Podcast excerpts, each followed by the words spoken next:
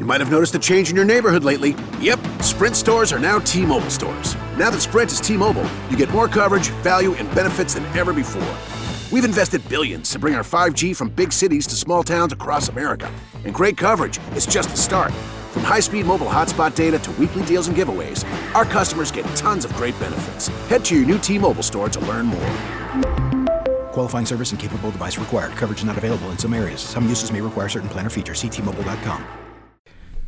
Ciao a tutti amici di Stray Pipe Club, benvenuti all'episodio numero 8 del nostro Buonasera, buonasera. Benvenuti a questo episodio alla seconda. Bentornati sul vostro podcast preferito, il podcast senza filtri. senza no FAP. filters. Senza Oggi- FAP oggi, eh. oggi, oggi- senza FAP. Oggi su Pessima idea di Zambo, presentaci l'idea dell'episodio di oggi. Allora, l'episodio di oggi è un episodio in cui Guarda come si gongola. non abbiamo una scaletta, ok? Ci siamo rotti le palle. Stasera siamo. Di la verità. siamo- Qual è la Ma verità? non sapevamo di che cosa parlare, Sì, allora non tu hai proposto. Sì, allora ho proposto, vabbè, parliamo e basta. Cioè, Allora, no, ragazzi, l'idea- non sappiamo di cosa parlare è brutto perché se l'SPC podcast finisce le idee siamo messi male. No, Dai, diciamo forse la verità è che siamo un po' stanchetti. siamo ma un sì, po' ma stanchetti. sai cosa? A volte si hanno talmente tanti argomenti, secondo me, cioè, potremmo parlare di tutto, però eh, senza cadere nel banale non è, non è facile, no? Un'altra verità è quella che questa stagione, possiamo dirlo, e l'avrete magari notato anche voi, che abbiamo deciso di fare un macro argomento a puntata a dispetto della prima stagione dove affrontavamo più argomenti nella stessa puntata. Di conseguenza ci sono degli argomenti che meritano di essere trattati ma non meritano un argomento a sé. Quindi Vero. forse li racchiuderemo tutti in questo, vediamo dove ci, dove ci porta il nostro braccio. Ma vediamo sì, vediamo ma il sì. delirio di questo episodio dove ci condurrà.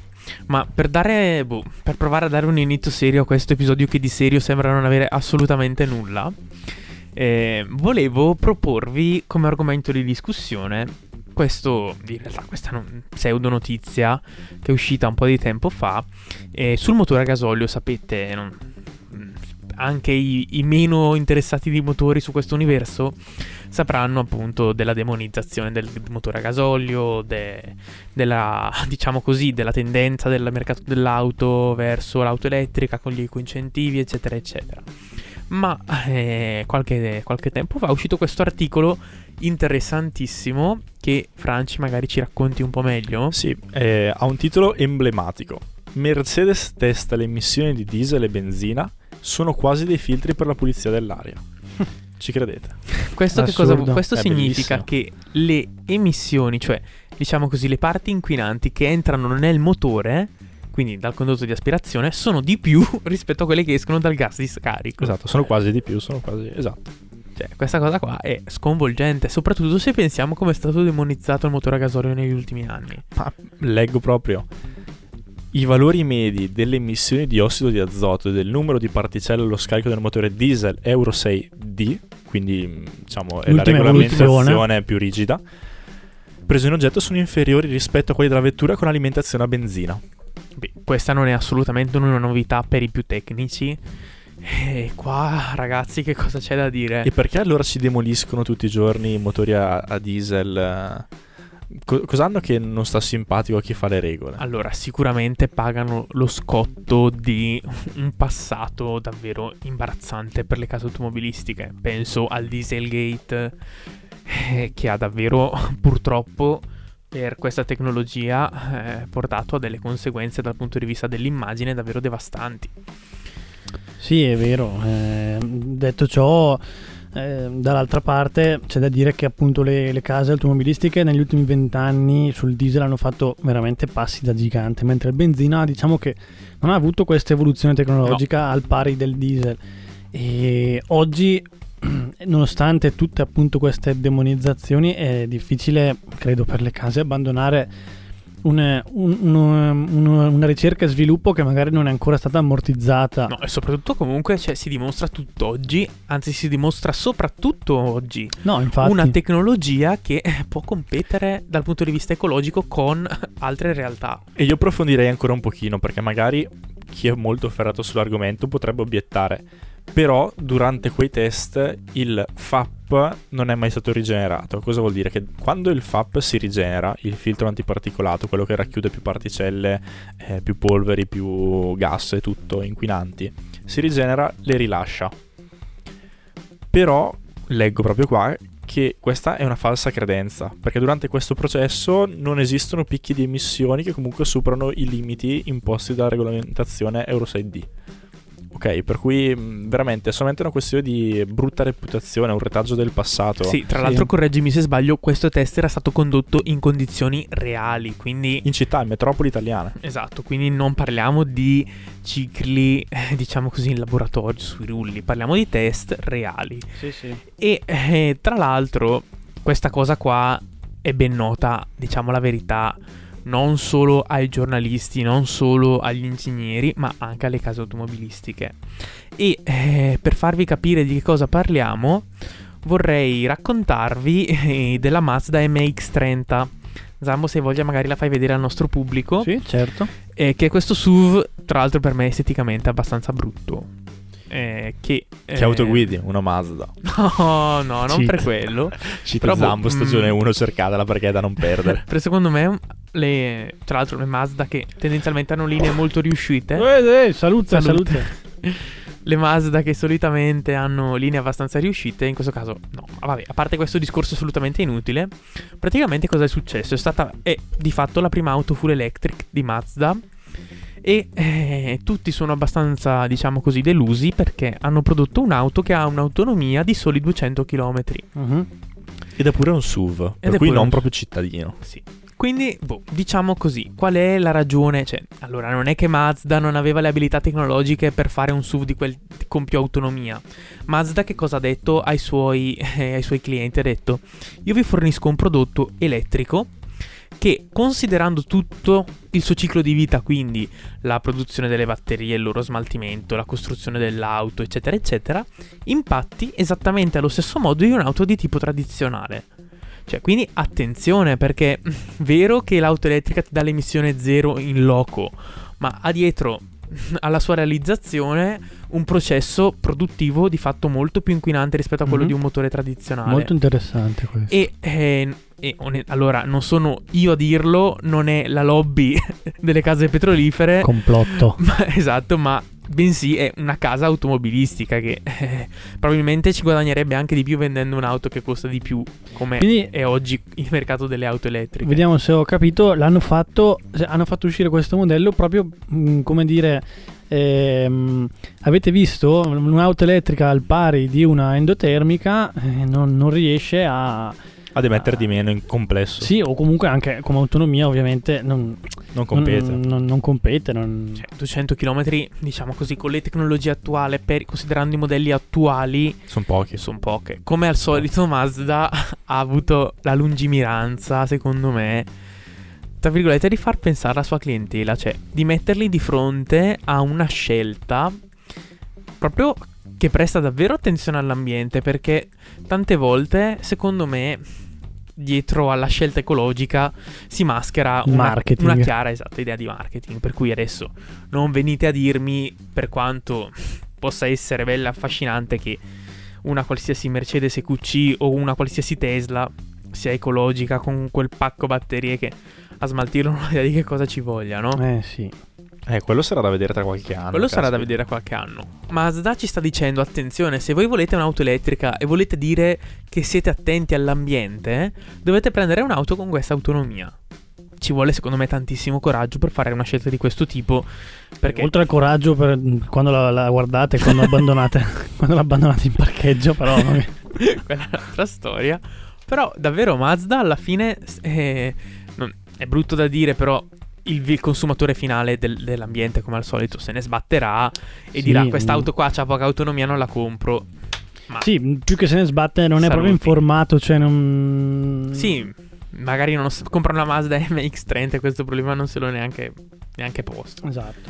E secondo me questo è Vi interessante. Porto un articolo che suggerisce che in Giappone le batterie esauste sono utilizzate per alimentare i lampioni dell'illuminazione stradale Mm. perché smaltirle ha un costo esorbitante, nonché un impatto ambientale insomma che se non si rispettano certi procedimenti diventa troppo alto. Di conseguenza le utilizzano in cicli dove serve di meno l'efficienza della batteria e continuano ad impiegarla. Attenzione perché un problema analogo, per esempio, era successo eh, per i pannelli solari. Sapete che soprattutto in Italia ci sono stati per degli anni degli incentivi di tipo statale chiaramente eh, che appunto ti rimborsavano tramite crediti d'imposta, insomma, solite, soliti tecnicismi.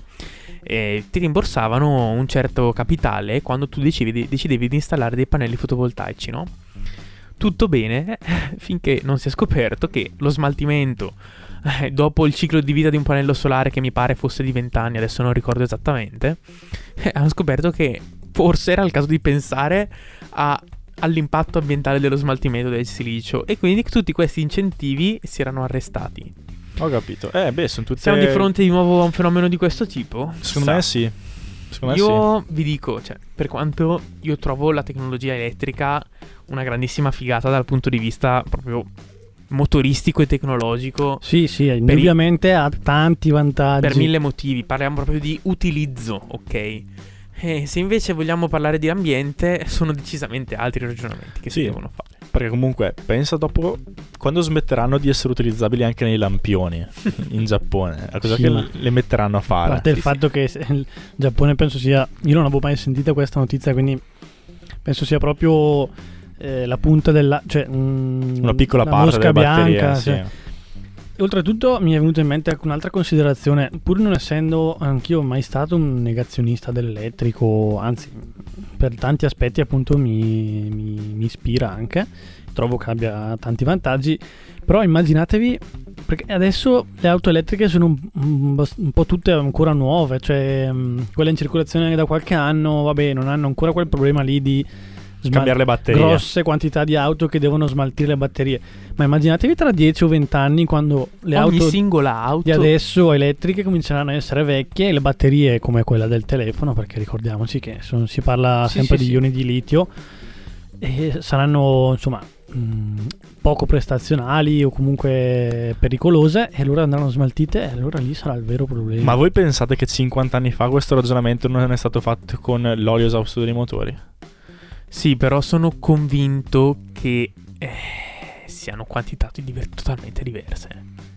Beh, è molto di più l'olio esausto dei motori in circolazione rispetto alle batterie finite, no? Ad oggi sì. Sì, magari negli anni 50 non c'era tutta questa attenzione all'ambiente, si svuotava per terra, magari Sì. non lo so io. Però, No, eh, Però attenzione, perché Però è un io, ottimo punto di vista anche Vero. quello. io non c'ero negli anni 50, non te lo so dire, però io immagino che negli anni 50 il nuovo motore a combustione, sparo, a gasolio, non era visto come la soluzione più ecologica, ma al massimo la, sol- la soluzione più veloce. sono d'accordo. Mentre è questo secondo me il problema di questo discorso. Però ecco, negli anni siamo arrivati a sviluppare mh, dei metodi di smaltimento che suppongo io, adesso sinceramente non ho idea di come venga smaltito l'olio esausto dei motori, però verrà smaltito in un modo abbastanza ecologico, penso. Sì, sì, sì, no, eh, eh, io sono Quindi magari nel d'accordo. corso del tempo si svilupperanno delle tecnologie, anzi start-up italiane, fatevi sotto, sviluppate tecnologie per smaltire o per riutilizzare le batterie finite delle auto elettriche. Beh, eh, sicuramente è un modo, un modo dovremo trovarlo. eh. E per forza anche Il modo perché- probabilmente sarà spedirle in qualche paese africano e... Sotterrarle nel deserto. Esatto, e portare il problema a qualcun altro. Eh, noi ci facciamo la battuta, ma Beh, non mi Vedremo, stupirei. vedremo. esatto. Profetici anche Visto che stavolta. siamo nella patria dei rifiuti, tra l'altro, aggiungerei Sì, sì. che, dato che ne sappiamo qualcosa a Brescia, direi che non potremmo aspettarci altro. Passiamo al prossimo microargomento. Zambo, quando hai finito di giocare su Twitch mm, e vuoi essere parte di questo podcast, eh, volentieri. Mi stai, eh. mi stai spoilerando una, una cosuccia Non dirlo interessante. perché non dire, non- non dire bugie ai nostri ascoltatori, quindi non dir niente, non te lo impedisco. Va bene, lasciamo questo così. mm, No, questo niente. Sì, Questo sì, frizzo sì, guizzo. eh, però Twitch, magari. Dai. Diretta. Va bene, va bene. Comunque, dai, a a quanto siamo arrivati? Come da quando siamo arrivati? C'è un argomento che sappiamo, cioè, ma vi rendete conto che mi dice vorrei tantissimo 14 parlare di minuti questo. comunque siamo arrivati. Vorrei tantissimo parlare di questo, mi dice, e poi si dimentica perché gioca su Twitch. Lui è due settimane che mi dice dai parliamo di questo Marco parliamo- e poi arriva qua e si dimentica. Poi arriva Twitch e, No, e prende il allora- sopravvento. Parliamo di, mar- di brand mm, di automobili, ovviamente. Parliamo di brand premium. Di- io parlerei di brand in generale. Sì, però volevo partire dal- dalla premessa del brand premium. Un po' di anni fa, come al solito, facciamo. eh, specifichiamo che non è che abbiamo vissuto chissà quanti anni, però diciamo che almeno un decennio di cambiamenti l'abbiamo potuto vedere. Assolutamente sì. E ce lo ricordiamo benissimo, insomma. Sfoglio le riviste di automobili da quando ho 5 anni. Esatto, quindi dai.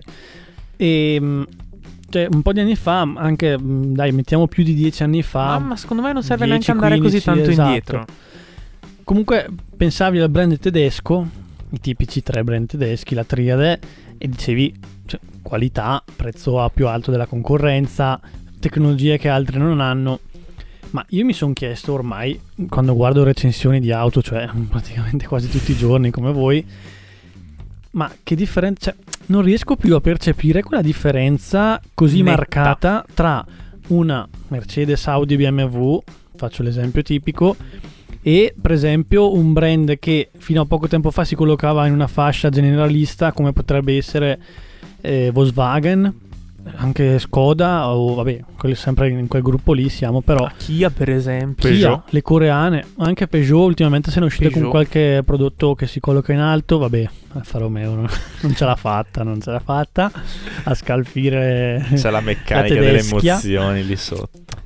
Però davvero, cioè, ho visto eh, un mio amico ha una Skoda, oh, sono stato io. Un mio amico ha una Skoda Octavia, un nuovo modello 2020 aziendale. Oh, l'ho vista dentro, ho detto, ma a parte le tecnologie che ha, che ormai sono Sono esattamente, esattamente quelle che hanno le tedesche. Il motore lo sappiamo è sempre il solito Il 2000 motore- TDI. Se avete visto le puntate precedenti saprete Manco di cosa dirlo, stiamo il parlando. cambio agli SG. Chiamiamo gli SG, vabbè, a parte quello, ma poi anche i materiali, le finiture, cioè, dov'è la differenza? E addirittura, questo anche i miei due colleghi concordano, sembra quasi che eh, le, le case, teniamo come riferimento le tedesche, puntino davvero troppo sul marchio ormai e poco sulla sostanza a volte perché veramente alcuni materiali plastici, penso agli interni, ce li troviamo su auto appunto di fascia alta che magari eh, marchi un po' più emergenti che stanno alzando il loro, il loro livello come per esempio Kia che è un, un brand che secondo me ultimamente sta facendo delle gran belle auto eh, davvero sembra che si stiano impegnando di più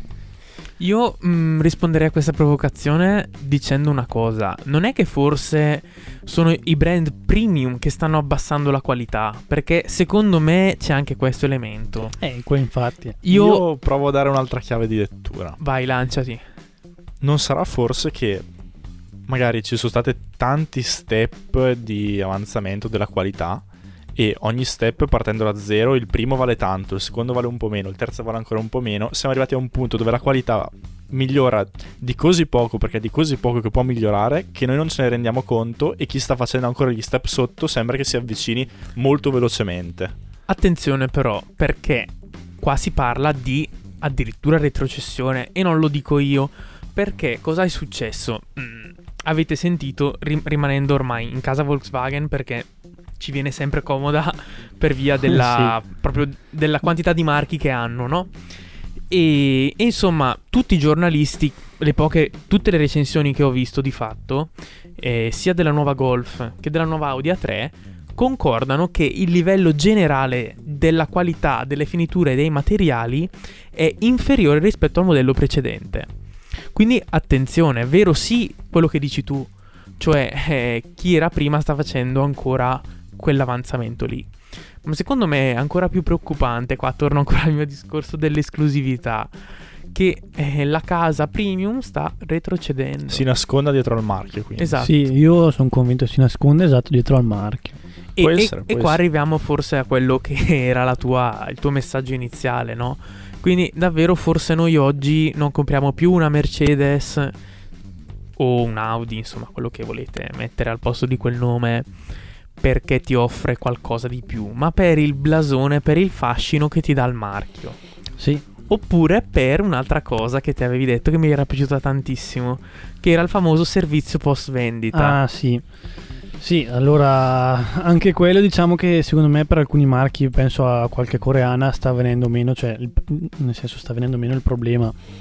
Però sì, diciamo che eh, uno magari si affida a un marchio blasonato non tanto più per, ehm, per la qualità che ha rispetto alle altre, quanto più per per... abitudine. Sì, mm, il- mm, tutto il, ehm, L'ecosistema che gira l'ecosistema che attorno. gira attorno, bravo, non mi veniva.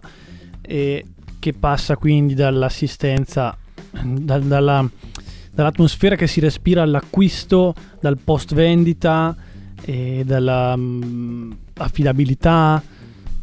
Sì, c'è tanto marketing, ragazzi. Io posso, tanto, rispondere, tanto, tanto posso rispondere con un'altra provocazione, ma in un mondo in cui Ford, che è il brand generalista per eccellenza, ti offre l'auto sostitutiva gara- gratuita a qualsiasi tipo di intervento in una loro officina ufficiale.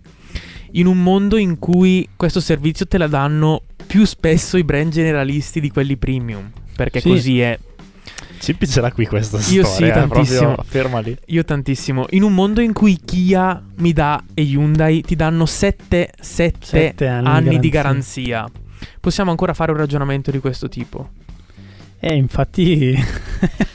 Non volevo smontarti così, però l'ho fatto. No, no, ma mi autosmonto, nel senso che, come dicevo, appunto, specialmente i marchi coreani cioè, stanno facendo proprio delle politiche proprio che puntano sul- sull'assistenza, sul, sul discorso dell'affidabilità, eh, pesantissime per mettere i bastoni tra le ruote a- ai marchi tedeschi. E ce la fanno, secondo me. E ce la fanno. Allora, qua però. Ti in- puoi nascondere dietro al dito del marchio fino a che la gente non si rende conto, fino a che i recensori non iniziano a, i giornalisti non iniziano a fare le recensioni veritiere.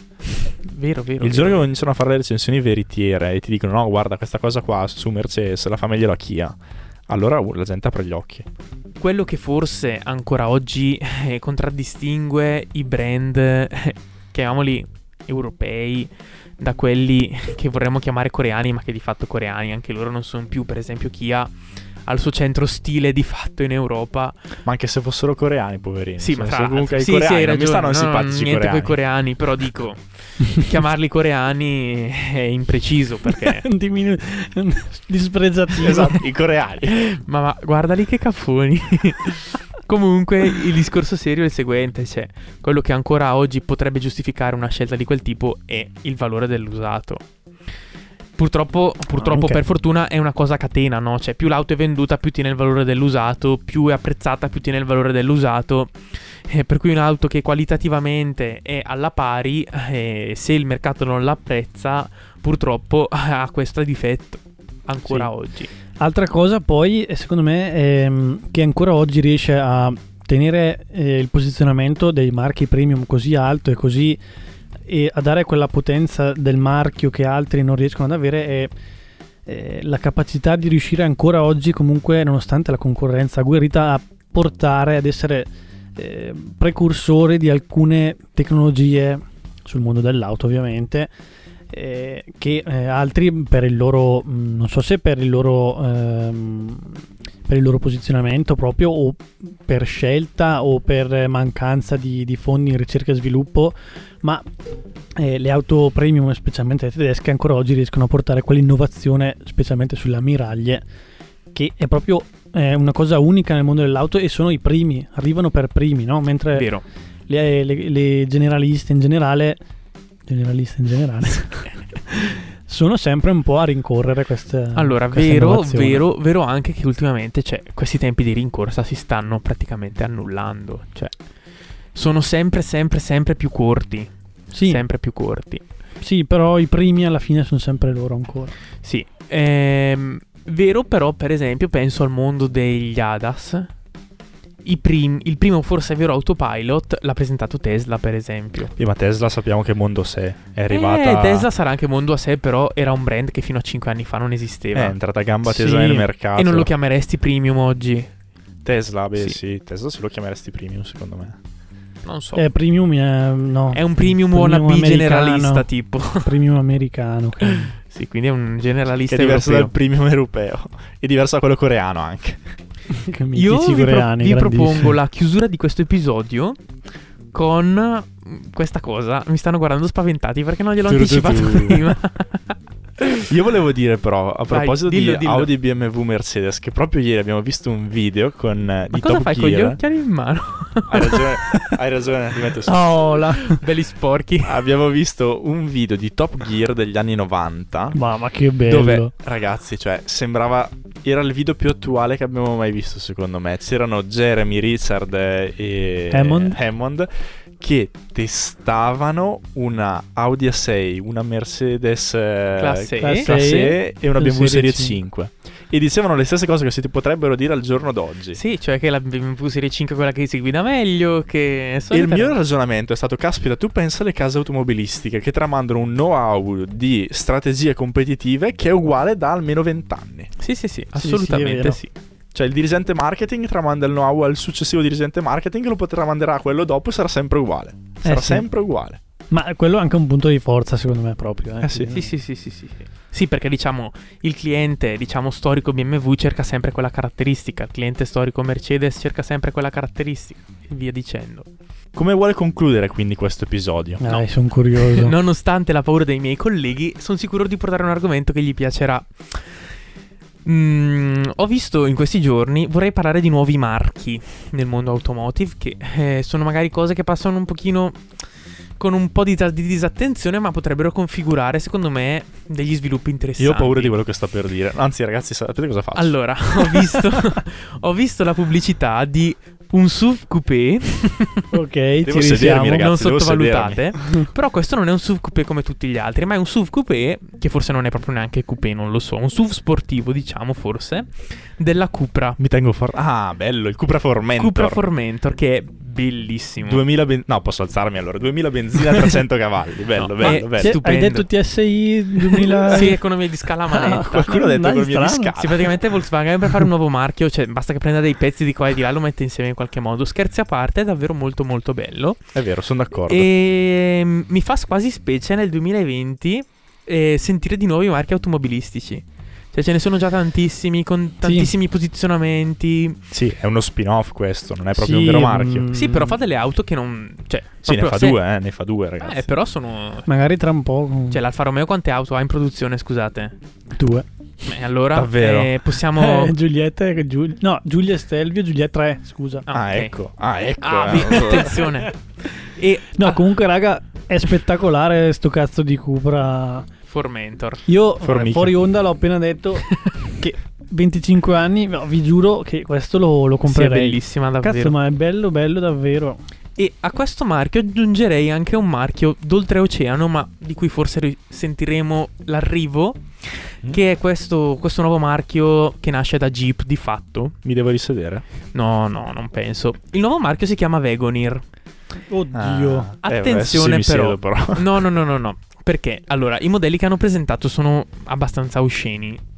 Cioè, sono proprio dei- dei- dei- degli scatolotti americani che hanno secondo me sempre il loro fascino un po' FBI, un po'... Con le Sì, portierissime un po' Sì, un po' così. un po' così. Però secondo me mh, vedremo poche auto di questo tipo in Europa. Ma la cosa che mi piace un sacco è che hanno di nuovo, di nuovo, di nuovo usato un'auto e un richiamo del passato. Non so se conoscete la Jeep Wagoneer, sapete Sì, qual è? Certo, sì, sì, sì. È quella, Quella leggendaria. Che con- vedete in GTA San Andreas che ha il legno in parte. Bravissimo.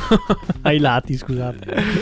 e nonché la mo- l'auto della moglie eh, del, del chimico di Breaking Bad. Eh, non Ah, vabbè. È un'auto famosa anche in- proprio in filmografia, cioè un'auto proprio di Sì, quelle comunque è un- leggendarie. È tipo un... Una station wagon Sì, con una station wagon eh, tipo il road dell'Audi, sì, però fatta all'americana e vecchia. anni 70, credo. Progenitrice o dei anni tempi. 80 forse. Comunque, eh, di nuovo, cosa fa? una casa automobilistica fonda si fonda di nuovo su un modello del passato. Ci siamo di nuovo, ragazzi. Cosa, cosa mi volete dire? Basta, so stuff. Sì, basta, basta.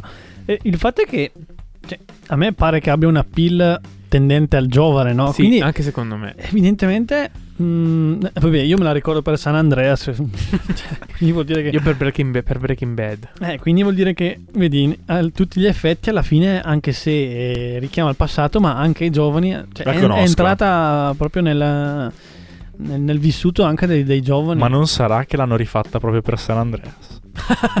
no, non penso. Sarà per quello. E con questo ulteriore complotto, ma è la puntata dei complotti. Sì, un complotto. E noi siamo complottanti. Noi siamo la feccia del complotti. E niente, dai. Andiamo a dormire. Tutto sommato non è Andiamo uscita proprio una schifezza, Andrea. Dai. Sì, no, è vero. è vero. No, dai, ci siamo salvati. Ditecelo voi, come vi In è tempi sembrato... meno sospetti avremmo detto andiamo a mangiare una pizza, ma Andiamo a dormire, andiamo a Esatto. dormire. Ciao, Mamma mia, ragazzi. che tristezza. Alla Ciao, prossima. alla Ciao, ciao. settimana. Straight pipe cup. COVID 19 is still around, but that doesn't mean the Army ROTC programs are not there for you. Earn scholarships for school and pursue the career you want. The Leadership Developing Army ROTC classes will give any full time student the focus and resources that can open doors down the road. Start sharpening the skills that will carve out your future today. Learn how at goarmy.com slash ROTC. Army ROTC, now accepting college scholarship applications. Visit goarmy.com slash money for college. So then I dropped some garlic and croutons on there, and the rest is salad history. I made the best salad ever, people, and now I'm making the best app. The Caesar Sportsbook app got live in-game betting, parlays, and Caesar rewards. Caesar salad ain't got nothing on my. Nothing. Must be 21. Gambling problem? Call, text, or chat 1 888 532 3500. Download the Caesar Sportsbook app. Your app is ready, Emperor.